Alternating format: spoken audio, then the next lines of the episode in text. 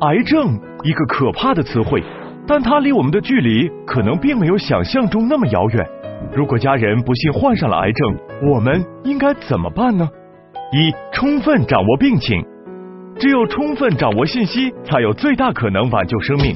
癌症的死亡率很高，并且很多还发病原因不明，要尽可能多的了解相关信息，包括病理、治疗方案、医生和医院选择等等。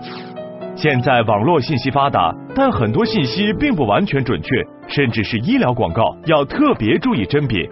尽快找到患有同样疾病的病人交流的地方，QQ 群或论坛，从资深病友处获得的信息往往更有效。可以在小范围内组建参谋群，大家分别搜集各种信息和意见。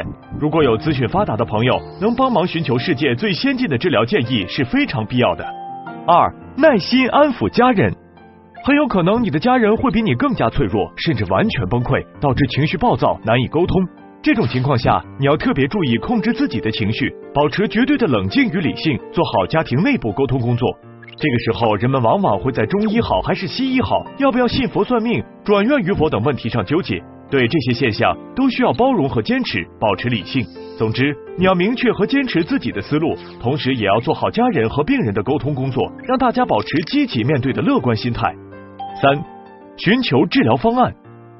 通常在患病初期，你的亲人可能会就近入院，医生正在做一系列确诊检查。如果病情危急，你要争取能找到最合适的医院和医生。不同癌症有不同的治疗选择，选择在类似疾病治疗方面有经验的好医生是最关键的。你要携带全部检查资料到不同医院了解治疗方案和思路，并快速做好判断和选择。癌症的病理检查手术通常也会刺激肿瘤快速增长，所以最好是在选好医院后再进行相关手术。四、运用人际关系，在接洽医生、寻找医院的过程中，要充分运用自己的人际关系，发动朋友帮忙，能够直接联系到医生本人征询意见是最有效的。目前交通特别方便，去任何城市都没什么问题。癌症治疗可能是一个长期过程。如果需要到别的城市，联系你的老同学和朋友，寻求照顾是尤为必要。找到合适的医院后，你往往会在那里找到患有同样病的病友。